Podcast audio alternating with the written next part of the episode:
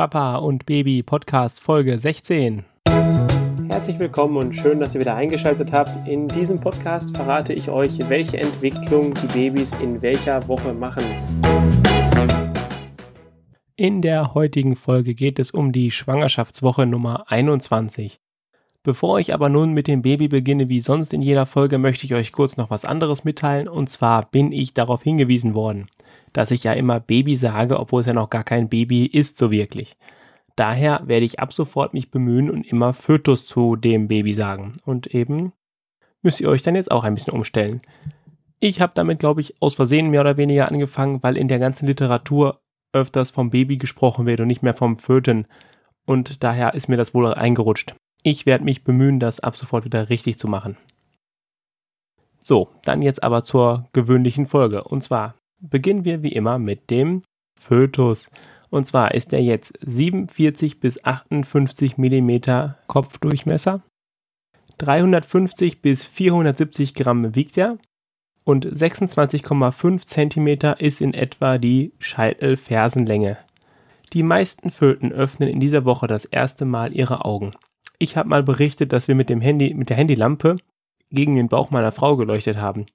So haben wir halt rausgefunden, ob der Fötus, wo er liegt und äh, hat sich dann auch meistens bewegt. Das liegt daran, dass die bis dahin eigentlich nur hell-dunkel unterscheiden können, weil zwar die Augen manchmal offen sind, aber die Augen nicht wirklich trainiert sind, weil sie halt in der Fruchtblase im Bauch der Mutter nicht wirklich viel erkennen können. Die Nasenlöcher waren bisher verschlossen und auch diese öffnen sich in der Woche. Das kleine Herz des Föten schlägt circa 150 Mal und pumpt so 100 Liter pro Tag durch seine Blutbahn. In mehreren Publikationen habe ich jetzt gefunden, dass in der 21. Schwangerschaftswoche, in der wir ja jetzt auch sind, sich die sogenannte Käseschmiere bildet. Die bildet sich ja aber auch schon ganz zu Beginn der Schwangerschaft, sobald sich das erste Mal Fruchtwasser um das geteilte Ei gebildet hat, damit sich die Haut nicht auflöst. Das wird aber jetzt immer wieder erwähnt Daher gehe ich jetzt davon aus, dass es einfach nochmal nennenswert ist und habe das hiermit getan. Der Fötus kann ab dieser Woche auch hören und gebt ihm bitte nicht nur die Darmgeräusche der Mutter zum Hören, sondern singt ihm etwas vor, lest ihm vor oder spielt irgendwie Musik ab oder was euch am liebsten ist. Mozart soll ja für die Kinder, für die ungeborenen Kinder besonders sinnvoll sein. Ich habe dazu jetzt mal einen Link in die Show Notes gepackt, da könnt ihr euch was aussuchen und äh, vielleicht dem Kind was vorspielen, wenn ihr nicht selber singen wollt. Den Müttern sei empfohlen, nicht jeden Abend die gleiche Serie zu schauen, denn sonst kennt der Fötus irgendwann von dieser Serie die Melodie und das finde ich jetzt nicht so toll, ich weiß nicht, wie ihr das findet. Schöner wäre es doch, wenn er die Stimmen von Mama und Papa, wie sie sich unterhalten, kennenlernt.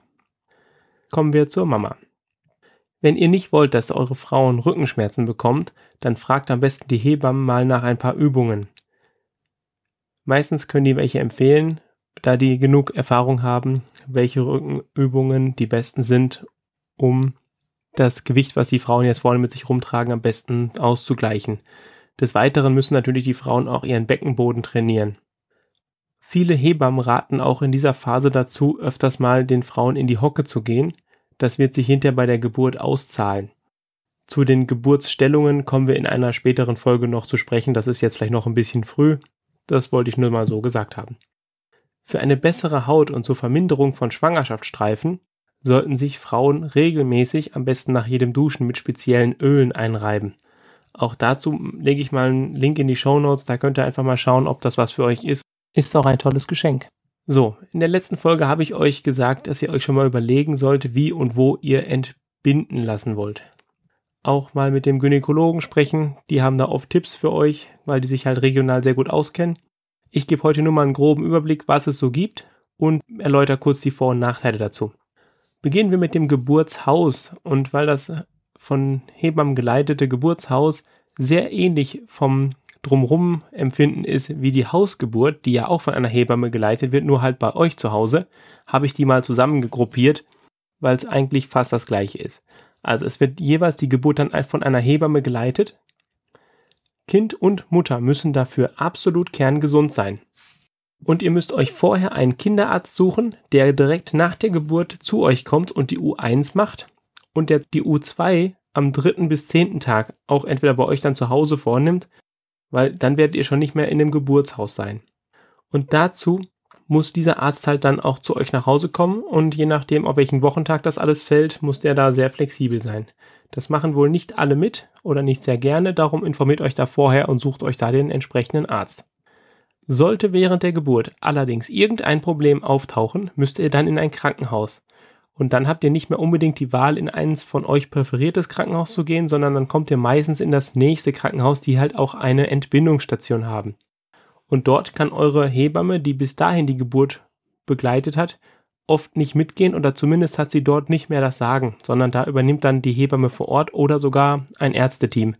Das müsst ihr euch halt vorher bewusst sein und damit müsst ihr dann euch arrangieren können. Weil eben ja durch diese Hebammen geleitete Sache dann kein Arzt dabei ist, der einen Notkaiserschnitt oder ähnliches machen könnte. So, das war dann erstmal zu dem Thema Geburtshaus und Hausgeburt. Dann kommen wir jetzt zum Krankenhaus ambulant. Man kann ja in ein Krankenhaus gehen, ambulant entbinden und nach der Entbindung nach Hause gehen. Das ist nicht einfach, also weil Frauen sind danach meistens ein bisschen, je nachdem wie lange die Geburt gedauert hat, doch durch und sollten vielleicht auch erstmal eine Weile schlafen. Ich weiß nicht, wie weit das bei der Ambulant dann gegeben ist, dass man sich erst eine Weile ausruhen kann. So wie ich das verstehe, muss man quasi danach sofort gehen. Ein weiteres Problem dabei ist, dass die Hebamme muss danach zur Nachsorge zu einem nach Hause kommen. Und das gleiche wie gerade auch schon, muss der Kinderarzt im Krankenhaus dann die U1-Untersuchung direkt nach der Geburt. Aber für die U2, drei bis zehn Tage später, muss dann ein Arzt zu euch nach Hause kommen. Und das ist auch wieder mit eurem Kinderarzt, müsst ihr dann schon mal sprechen. Das ist da am besten der Kinderarzt, zu dem ihr später dann auch gehen werdet. Aber ob dieser dazu bereit ist, das machen wohl nicht alle, habe ich gerade schon mal gesagt. Vielleicht macht's ja eurer mit. Und diese Termine mit Arzt und Hebamme solltet ihr auf jeden Fall vorher schon mal klären, dass die euch sagen, dass sie in einem sehr breiten Spektrum, wo die Geburt nun mal stattfinden kann, auch Zeit haben und nicht im Urlaub sind oder andere Dinge haben. Ein weiteres Problem dabei ist noch, dass nicht viele Krankenkassen diese Kosten übernehmen oder annähernd keine der gesetzlichen, so wie ich das im Internet nachvollzogen habe. Das heißt, ihr müsst dann sehr viele dieser Kosten, die da auf euch zukommen, selber tragen. Also da recherchiert am besten vorher auch nochmal, nicht, dass es hinterher dann böses Erwachen gibt, wenn das Kind dann da ist. Zu guter Letzt kommen wir zur Krankenhausgeburt.